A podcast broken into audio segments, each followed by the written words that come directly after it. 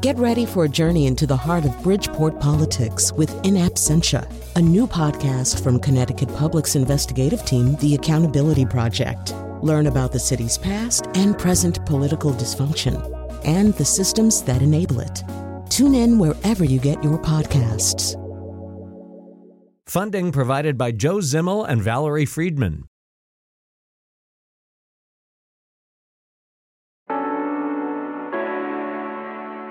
This is where we live. I'm Lucy Nalpathanchil. 51 miles of the Appalachian Trail runs through Connecticut. Have the White Blaze Trails piqued your interest to one day do the entire trek from Georgia to Maine? Coming up, we'll talk with Connecticut residents who've hiked the AT. We'll also hear from the Appalachian Trail Conservancy about the legendary hike and whether its popularity has impacted preservation efforts. That's later. Now, thousands of hikers attempt the AT each year. Usually, it takes six months to walk the more than 2,000 miles of trails. But did you know there's a subculture of hikers and runners who seek the fastest known time, or FKT, on the trail? Jennifer Pharr Davis is one of them. She became the first woman to set the overall fastest known time record in 2011. She finished in, get ready for this, in 46 days, 11 hours, and 20 minutes. She joins Where We Live today to talk about her experience in her new book, The Pursuit of Endurance Harnessing the Record Breaking Power of Strength and Resilience. Jennifer Pharr Davis joins us by phone. Jennifer, welcome to the show. Hey, Lucy, thanks for having me. I, I, wanted to tell our listeners at the top that you set this a record back in 2011. How many miles on average did you hike to, to get that record in 2011? I averaged 47 miles a day for 46 days.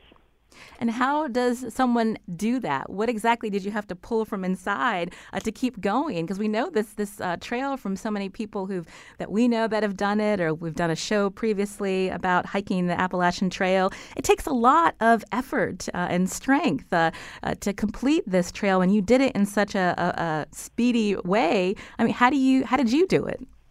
Well, you know that's a good question, and I think there's a lot of um, misconceptions that when you're setting a record, you run. Um, and I didn't run at all during my 46 day hike. If anything, um, it was crawling that got me to the end. So, as much as like overcoming the mountains, you're constantly looking at overcoming, you know, self doubt and insecurity, and and just it's a very much an internal journey as it is an external journey. So it's a different animal than a traditional through hike, and I've done both. I don't think one's better than the other.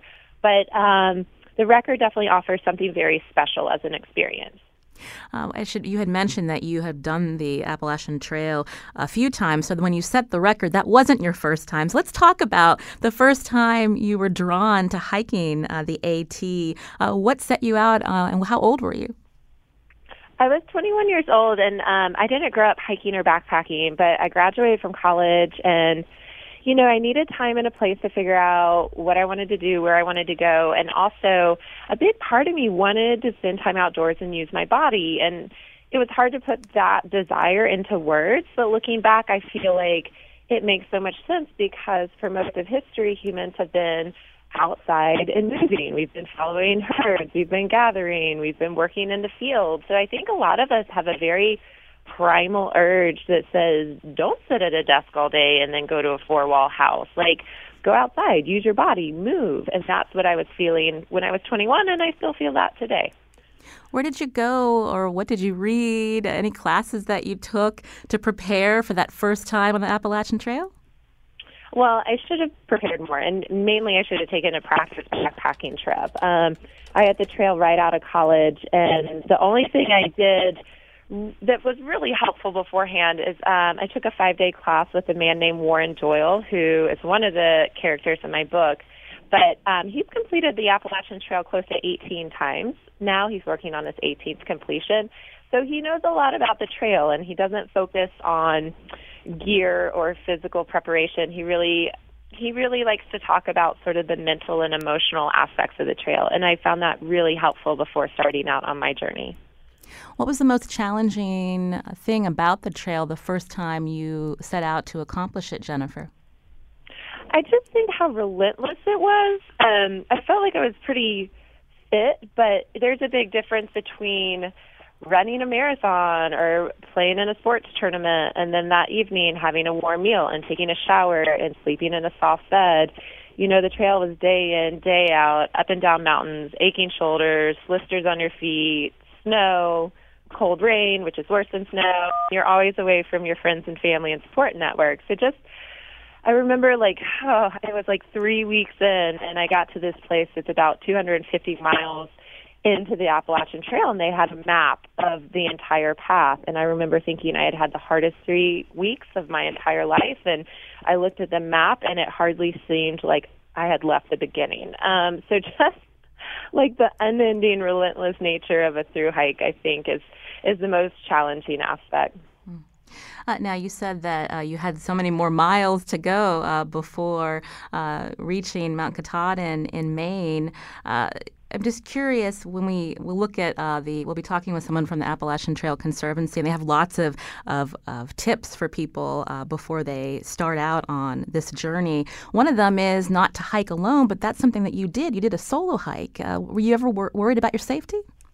I love hiking alone. I, I really hesitate to say to people that they shouldn't experience that if that's something they want. I would never push someone out of their comfort zone if that's not something they feel safe doing. But honestly, before I started, I was terrified that I was going to be bored and lonely when I went out there. And then I experienced I experienced that, and, and what it turned into was peace. And I was like, this is the first time in my life I've really um, been able to embrace solitude. I have not spent time alone before hiking, and this is the first time I don't have to produce or react or perform in front of another person or a group of people. And you know, there was a real um, just um, that freedom. There was a freedom in spending time alone and it's so hard to find. And so i think the trail is still one place where you can you can find that and experience it and embrace it I'm speaking with Jennifer Pharr Davis. She's an American long distance hiker.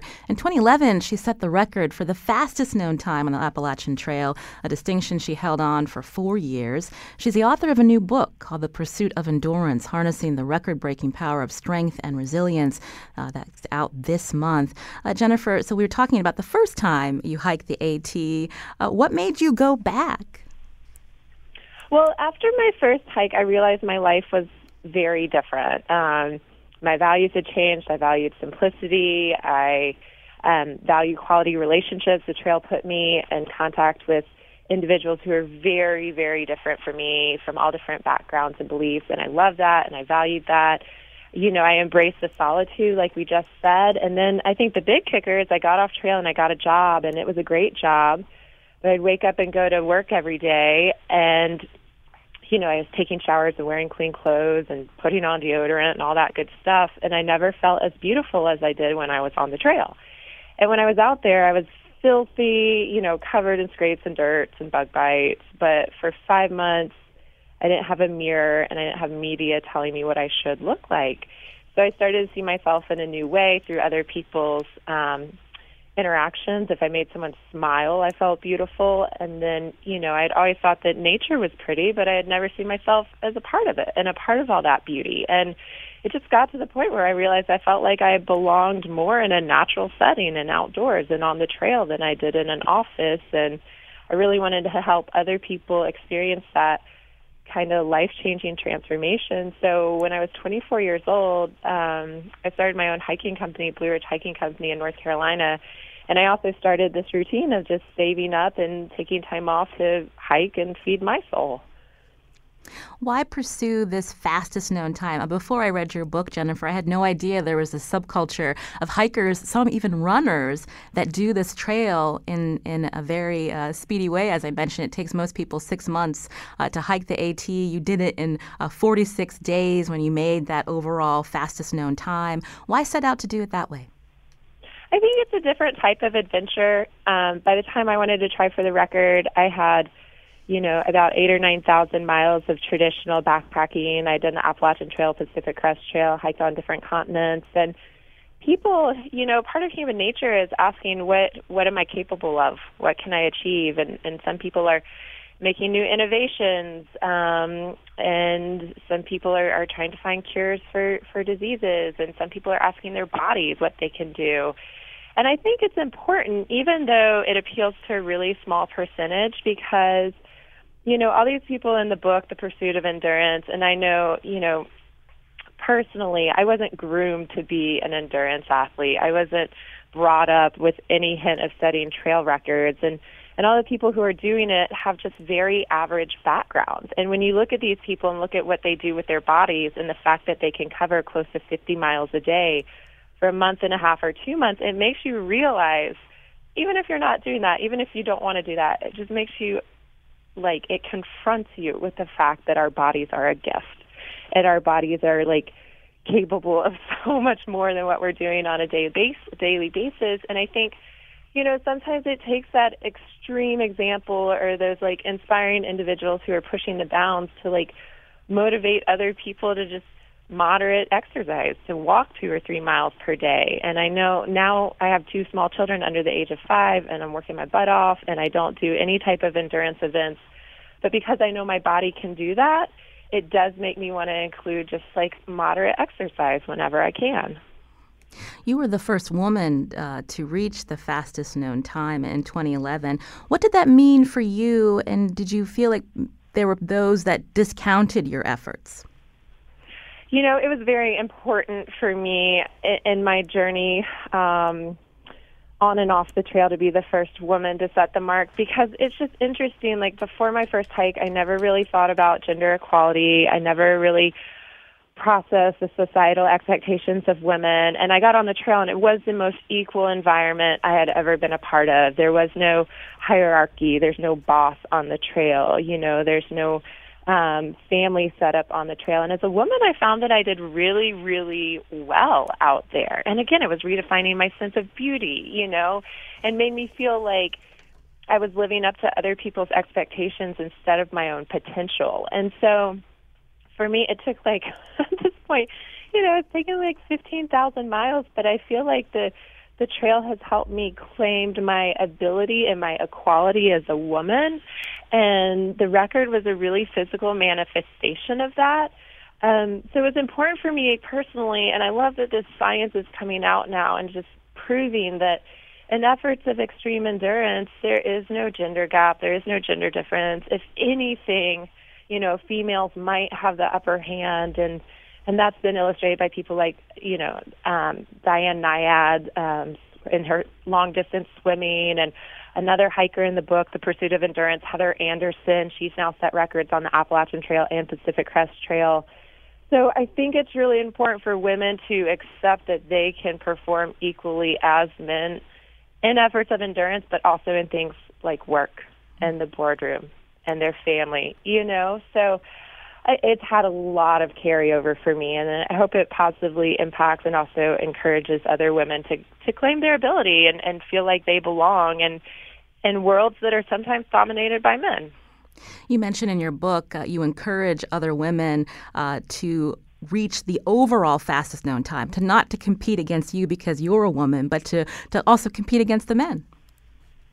Yeah, well, I think, you know, again, like I was the first woman, but I'm not the last woman. And uh, more and more evidence and more science is pointing to the fact that women can compete with men. So why would we limit ourselves? I think a lot of times females limit themselves because there is a different category for them. And I think in a lot of in a lot of areas, you know, probably not the hundred yard dash, but in a lot of areas of life, we need to dissolve those categories of, of male and female because because they're limiting. And that was one thing I found in, in the long distance hiking and and the trail records is there didn't need to be two different gender categories for the overall title. Um, so more and more, I think you're going to see a list that includes men and also includes um, a fair amount of women.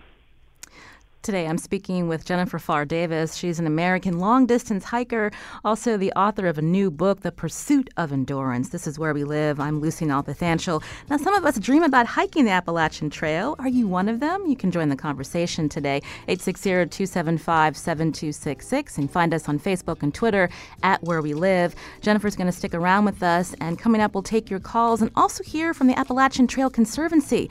This is the organization that works to preserve this uh, unique unique uh, U.S. trail on the East Coast. More after the break.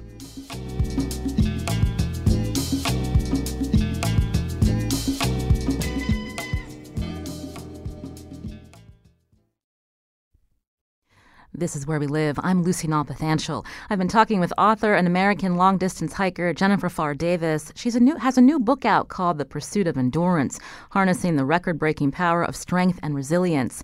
In it, she talks about what drives athletes like herself to seek trail records. Pharr Davis set a record on the AT in 2011, hiking the more than 2,000 mile trail in 46 days, 11 hours, and 20 minutes. Now, the Appalachian Trail was created more than 80 years ago. The idea came from Stamford, Connecticut native Benton MacKaye, who was an early pioneer in preserving land for recreation. Today, the Appalachian Trail Conservancy works to preserve the trail. Joining us now from the studios of WGMU in Fairfax, Virginia, is Laurie Potteiger, Information Service Manager for the Appalachian Trail Conservancy. She also hiked the entire trail back in 1987. Laurie, welcome to the show. Thank you. I'm so glad to be here. Uh, the way that uh, Jennifer and others that she profiled in her book uh, hiked uh, the trail, some of them even ran, pretty unusual. It's not the way that uh, most people think about uh, hiking the AT. what is the Conservancy's stance on this way of, of making this, this trek?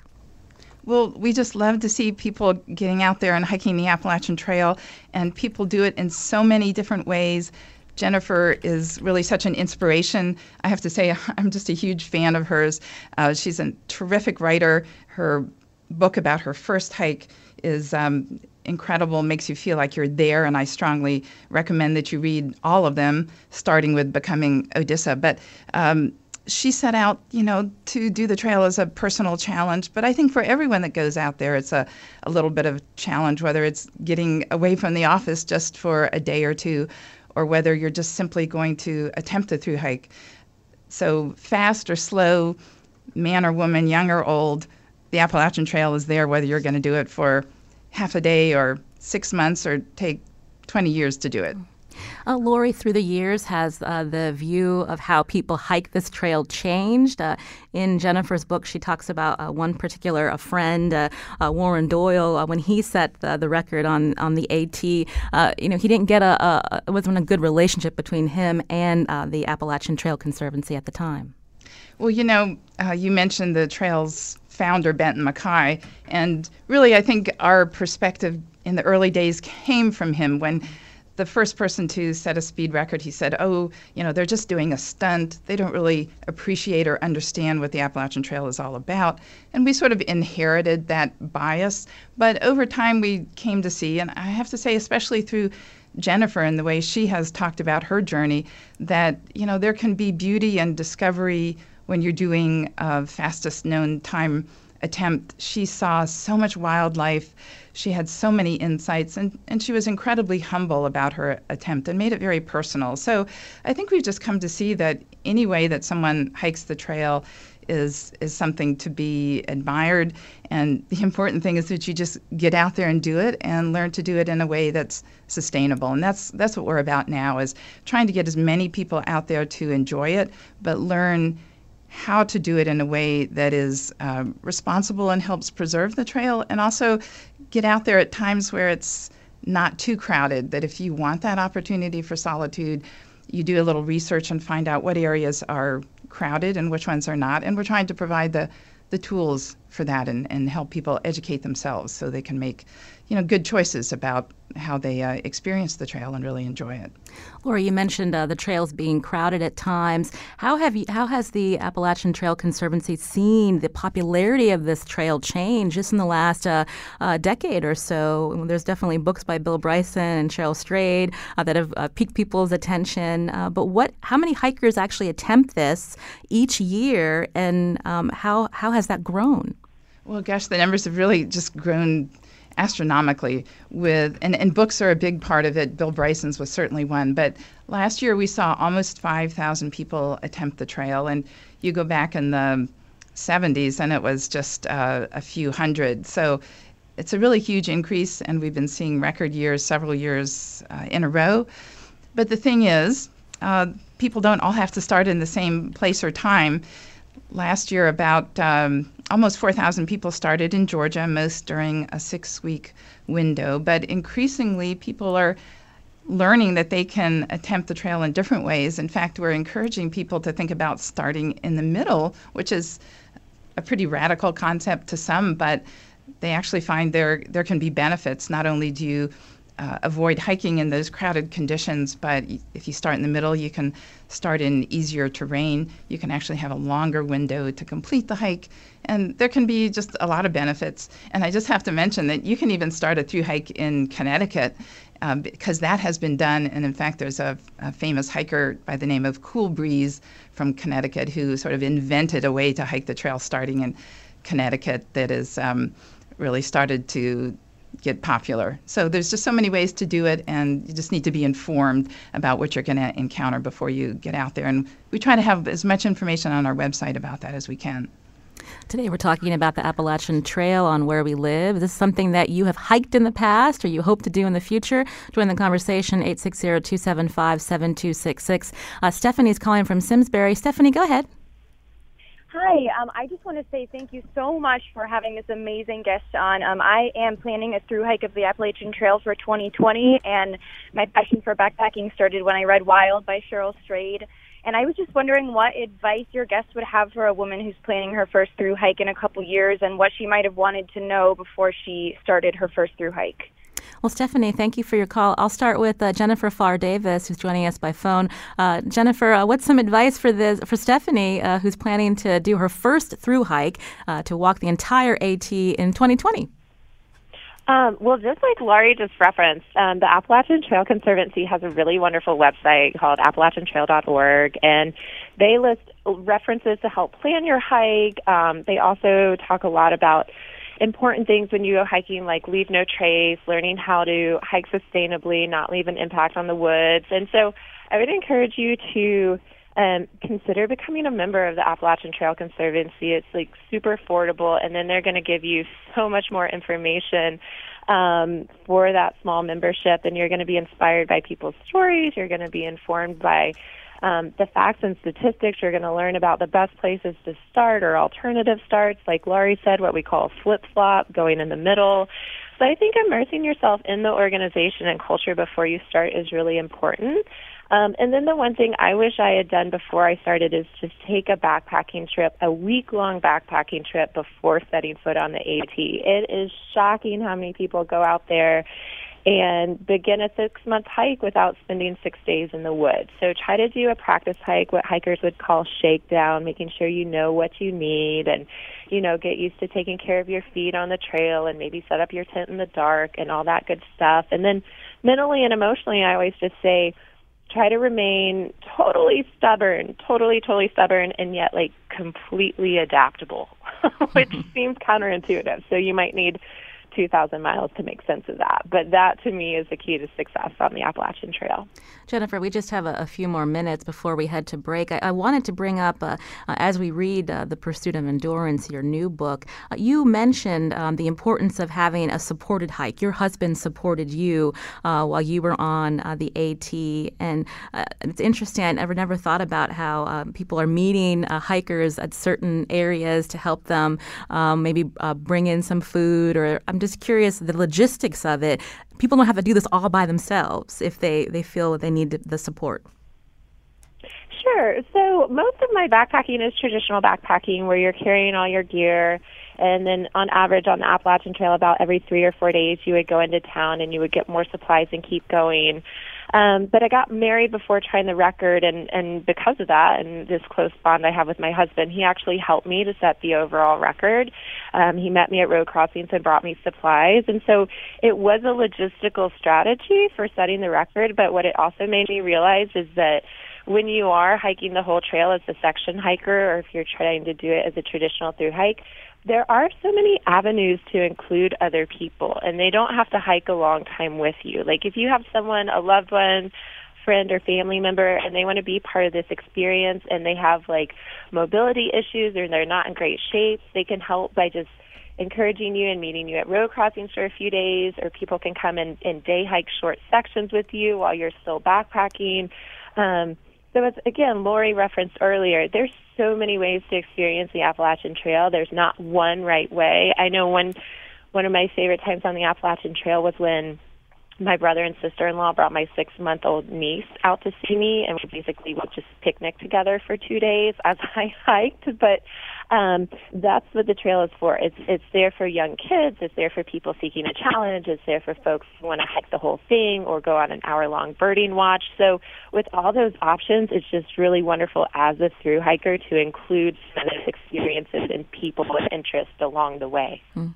I mentioned, Jennifer, uh, that you set this uh, fastest known time back in 2011. You held that record for four years. Uh, and then ultra runner Scott Jurek, I believe, uh, beat your record. How did that feel? And, and do you think you'll, you'll try to set it again?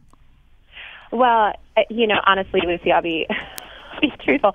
He only broke it by three hours. And in that moment, I was like, oh man, like if you're to break a record, break it good. Like break it by like 20 hours so I don't have to rethink like every pee break along the way. But the rewarding part and losing the record and maybe the best part of the whole experience was that nothing changed.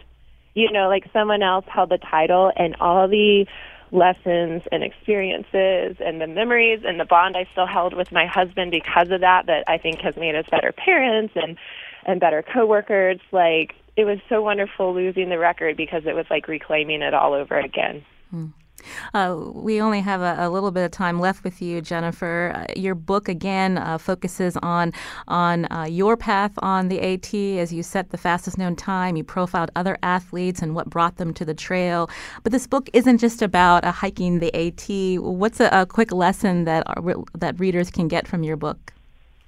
Well, you know, I think they wrote the book because the lessons of endurance are more important to me now as a mom of two young kids who's working very hard and, and running her own company. And so I think I think the most important takeaway is that physical, emotional, and mental endurance are all connected. And endurance, unlike most sports, it's not about gaining speed or gaining muscle. It's about taking things away. It's about stripping off layers. It's about lightening your pack and finding something that's deep within you. So I would say you just don't have to take anything on to be a creature of endurance. It's in there somewhere deep already. And no matter what path you're on, it's a process of uncovering it. Jennifer Pharr Davis, American long distance hiker and author of the book The Pursuit of Endurance. Thank you so much for joining us today.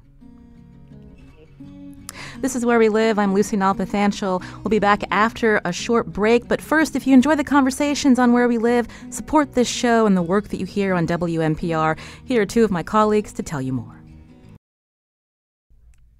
This is Where We Live. I'm Lucy Nalpathanchil. Coming up tomorrow, rapidly advancing technology is changing the way we do a lot of things, including policing.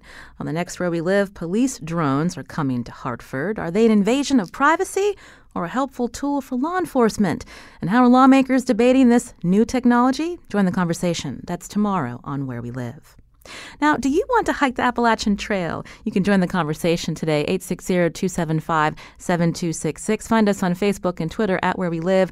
Joining us from the studios of WGMU in Fairfax, Virginia is Laurie Potteiger, Information Service Manager for the Appalachian Trail Conservancy. She hiked the entire AT back in, in 1987. Laurie, I mentioned that the uh, ATC uh, is working on preserving the trail. How challenging is that with this increase in popularity and with so many hikers attempting? Well, it, it is a big challenge, but it's it's one that we want to have because we need people to love and enjoy the trail so that they will want to protect it. So ultimately, it's it's a good thing. We just have to be innovative and use education, sometimes actually technology, all the uh, resources at our disposal to just reach people in, in different ways. But there's plenty of room for everyone uh, if they just learn how to leave no trace and know where to go and when. You said leave no trace, but is that something that uh, some of those hikers aren't learning? Is there a lot of, of pollution along the trail? Well, some of leave no trace is intuitive. It's like you pick up your trash.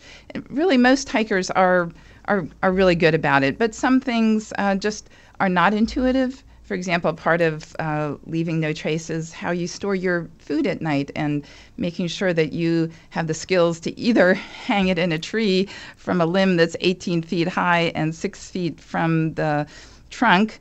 Um, like who, who would think of that as part of leave no trace? But ultimately, it gets to every every little um, step that you take, everything that you do, you just think about how you can minimize your impact and how if thousands or millions of people are doing the same thing what's the most sustainable way to do it? So uh, some of it's intuitive and some of it are skills that have to be learned and we're trying to provide more education through our website online courses in-person courses what we call ridge runners just um, a, a whole different big menu of different strategies We'll tweet out uh, some links to the Appalachian Trail Conservancy uh, at where we live. Uh, I mentioned, Laurie, that you hiked back in, in 1987. What uh, drew you to, to make this journey again, uh, more than 2,000 miles?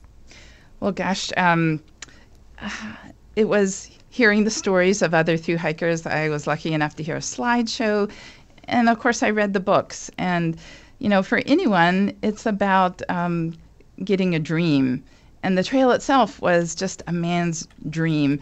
And I think the Appalachian Trail speaks to the power of dreams. And so, any hike, whether it's just for a day or whether it's uh, attempting what Jennifer did, starts with a big dream. But I think we also need to emphasize that you need to start small. And you start with that short, short day hike and easier terrain, and then you work up to maybe an overnight, and then maybe the week long shakedown hike that Jennifer talked about. And then if you know you really like it uh, and are ready for the six month journey, then you can undertake that.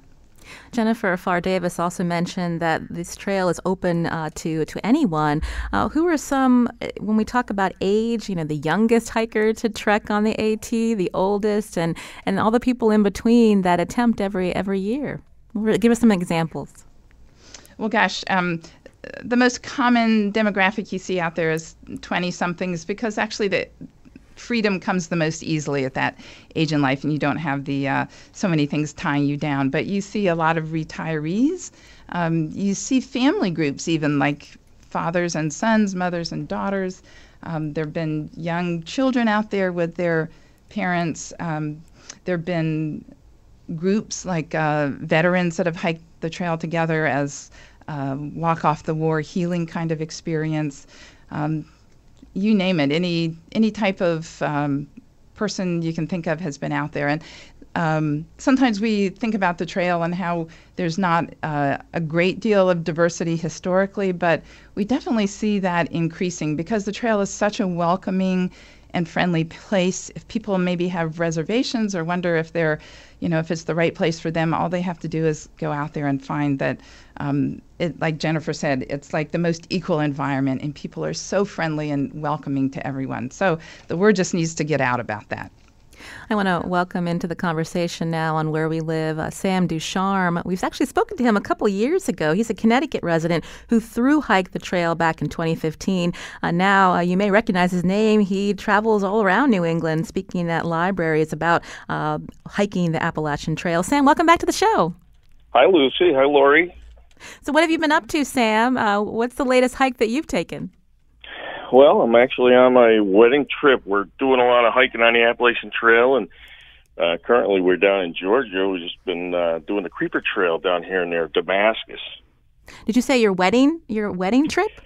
Yeah, my future wife and I are down here hiking on the trail and having some fun before we get married down here. And then we're going to head back up to Connecticut. Well, congratulations to you, Sam. Uh, it's been a few years again since we last spoke with you, uh, and we're talking about the popularity of the Appalachian Trail. What are some of what's some of the advice that you give people when you give these talks around New England about um, setting out on on the AT? Well, I, I, first of all, biggest piece of advice no, none of the hikers will take because you don't learn it till you're done hiking is that it goes by fast and to slow down. But they're all trying to get the mileage in, so they're uh, they won't listen to that and they won't realize it till they're up the trail about a month later. Now, when you did the AT the first time, you weren't prepared at all. Uh, now, uh, what it, when you tell people, uh, you know, giving them advice, I mean, that's not something that you would recommend to others. no, no. I had a rough uh, learning experience. The first month was just torture. So I try to encourage them to go out and, and do the shakedown packs that you hear Jennifer talk about, Laurie, and and uh, work on their lungs and living outside. It's yeah, it's something. Uh, it was a, a rough lesson to learn by just walking out there. Uh, we heard that you know not everyone can do the full through hike to take six months out of a year uh, to hike the AT. There's other ways to do it. We heard about flip flopping or starting in the middle. I want to uh, welcome into the conversation now uh, a caller from Bethlehem. Mike, are you there? Yes, I am. You're a Connecticut resident and you're a section hiker. Tell us what that means. Yes, there are there are probably you know double the amount of section hikers as there are through hikers. Uh, we're the people who go out and do a, a small part of the trail.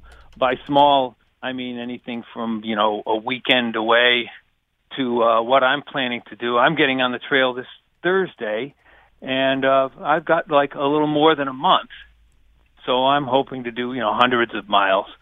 But uh, I'm up here in the room uh, packing my gear and get. I've been getting excited and getting myself in shape for for another trip. I've done about half the trail, so that's how we do it. That's how the section hikers mm-hmm. do it. Now, when you're on the trail, uh, people choose trail names. What's yours, Mike? My name, uh, yeah, we have trail names uh, kind of nicknames, you know, Our mine is Strummy Stick because when I go on the trail, I bring this little one pound guitar thing. It's called a strum stick, and uh, you know I bring it with me, and and uh, it's it, it's it's lightweight enough so I can get it in my pack, but uh, but but I feel it every day as I'm walking. So so it's a it's a chore to have it, but it's a lot of fun. I do a lot of singing and playing as I go along. Does that get, does that get you through the more challenging terrain at times? Sometimes, you know, sometimes you need you need a song to keep you going there. uh, well, you you sent us a, a little uh, link to one of your songs, and we'll try to tweet that out and share it with uh, uh our Where We Live listeners. But Mike, thank you for your call uh, today as we talk about what it takes to hike the Appalachian Trail. Um, if this is something that you're interested in doing, or you have made uh, that more than 2,000 mile hike, you can join the conversation 860-275-7266. now, Laurie, I wanted to just ask when we when we think about this volunteer organization that you work for, the Appalachian Trail Conservancy, working to uh, to preserve these trails, uh, the impact on communities, and how you rely on volunteers. Well, gosh, um, Benton MacKaye, who founded the trail, said that volunteers are the soul of the trail, and they, they truly are. There are about 6,000 of them uh, every year who work on a, a part of the trail, and we couldn't do it without them, and we need more. So you can go to uh, the Appalachian Trail Conservancy website, appalachiantrail.org slash volunteer, and find out what opportunities are available near you. I know Connecticut needs them. Every one of the 14 states needs more, and it's incredibly gratifying. I do that on the side. My husband and I maintain a one-mile section of the trail, and it's it's just as rewarding as hiking. I highly recommend getting involved. You can join the conversation 860-275-7266. David's calling from Hebron. David, go ahead. Hi, uh, thanks for taking my call, Lucy. I'd just kind of like to echo uh, what Laurie was just talking about. Uh, I'm involved with the um, Connecticut chapter Appalachian Mountain Club Appalachian Trail Committee, and that's a group of volunteers that maintain the 52 miles in Connecticut and the adjoining Park Service land. And uh, something I think most hikers, uh, certainly listeners, might not be aware of is that the Appalachian Trail is also a unit of the National Park Service. And something that makes it really unique is that it's a Park Service unit that is essentially maintained and managed by volunteers. And I think that's a really special relationship that uh, folks should be aware of and appreciate. David, thank you for your call. Uh, Mary Ann's calling from Bloomfield. Mary Ann, go ahead. Hi, I just want to also agree that um, I've been following my friend Ray Galley, aka One Foot, who is hiking the Appalachian Trail. I believe he was supposed to be interviewed today, but his service, um, per his wife on Facebook, must not be good. Yeah, um, he's uh, caught right in now. a storm in North Carolina. Yes, unfortunately. Um, but he's hiking. He's retired um, from the state of Connecticut. I used to work with him, and um, I've been following him and his wife on Facebook. And the people on the trail are unbelievably kind and welcoming. And so I just wanted to agree that, yeah, just unbelievable. You say that you're so, following uh, Ray's journey. Is this something that you'd like to do one day, Marion? Oh, no. but my daughter, actually, you know, so I worked with Ray, and my daughter is going to a camp in Maine And um, what the girls do is they build up their hike each year. And the last year of their camp there in senior year of high school is they hike the last 100 miles of the Appalachian Trail. And Ray helped her uh, finalize her packing. And he's just an amazing guy um, with the biggest heart. And his wife, I just met her at his going away, and she is just amazing as well. Um, well, thank you, Mary Ann, for, for calling yeah, in. You. And uh, it is a shame we weren't able to reach Ray Galley again, a Connecticut resident currently currently on the, the trail attempting to hike the whole AT. He's uh, in North Carolina, and with the bad weather, we were unable to reach him. But you can follow uh, his journey on the AT if you search on Facebook at One Foot on the AT. Laurie, we just have a couple of minutes left. Laurie Potteiger, again, Information Service Manager for the Appalachian Trail Conservancy. Um, again, um, people can just go outdoors and hike the trails near their homes uh, to get a taste of, of, what's in store if they try to hike the full AT. Uh, where can they begin? What's some advice uh, for people um, who may not have the time to do the whole AT, uh, but just uh, want to experience a little bit of it at a time? Well, there 500 places that you can access the Appalachian Trail. So there's likely one near you. And one thing that we started promoting uh, recently is called the 14 State Challenge, which is just to get out and experience a little piece of the trail in each of the 14 states. And you can set your own goals, whether it's walking past one white blaze on a tree or visiting one trail town or walking a mile or doing one overnight, just to set a manageable goal that people who are working and just don't have the time for a longer hike can do and feel proud about. And we have a patch, and uh, people find it's really inspiring and amazing. So they're just, just do it. well, Laurie Potteiger again, Information Service Manager for the Appalachian Trail Conservancy. Thank you so much for joining us today from the studios of WGMU in Fairfax, Virginia. We appreciate your time. My pleasure. Also, Sam Ducharme, uh, he uh, joined us today, um, I guess, on a wedding trip, as he says, uh, hiking the trail. He travels around New England, uh, telling people about um, how to hike the AT and a little bit about his adventures. Uh, Sam, we thank you for calling in today as well. Oh, it's my pleasure. Nice, nice to talk to you again, Lucy. This is Where We Live. I'm Lucy Nalpathanchil. That music you hear underneath us is from caller Mike from Bethlehem. Uh, his trail name is Strummy Stick, and uh, he says that he plays the strumstick uh, as he journeys along uh, the trails uh, as one way uh, to, to hike the trail. So we wanted to play a little bit of that and thank him for calling in. And we thank you for listening. The show today produced by Carmen Baskauf, and you can support Where We Live with a phone call, and here are my colleagues to tell you how. Now I try to travel around less and less.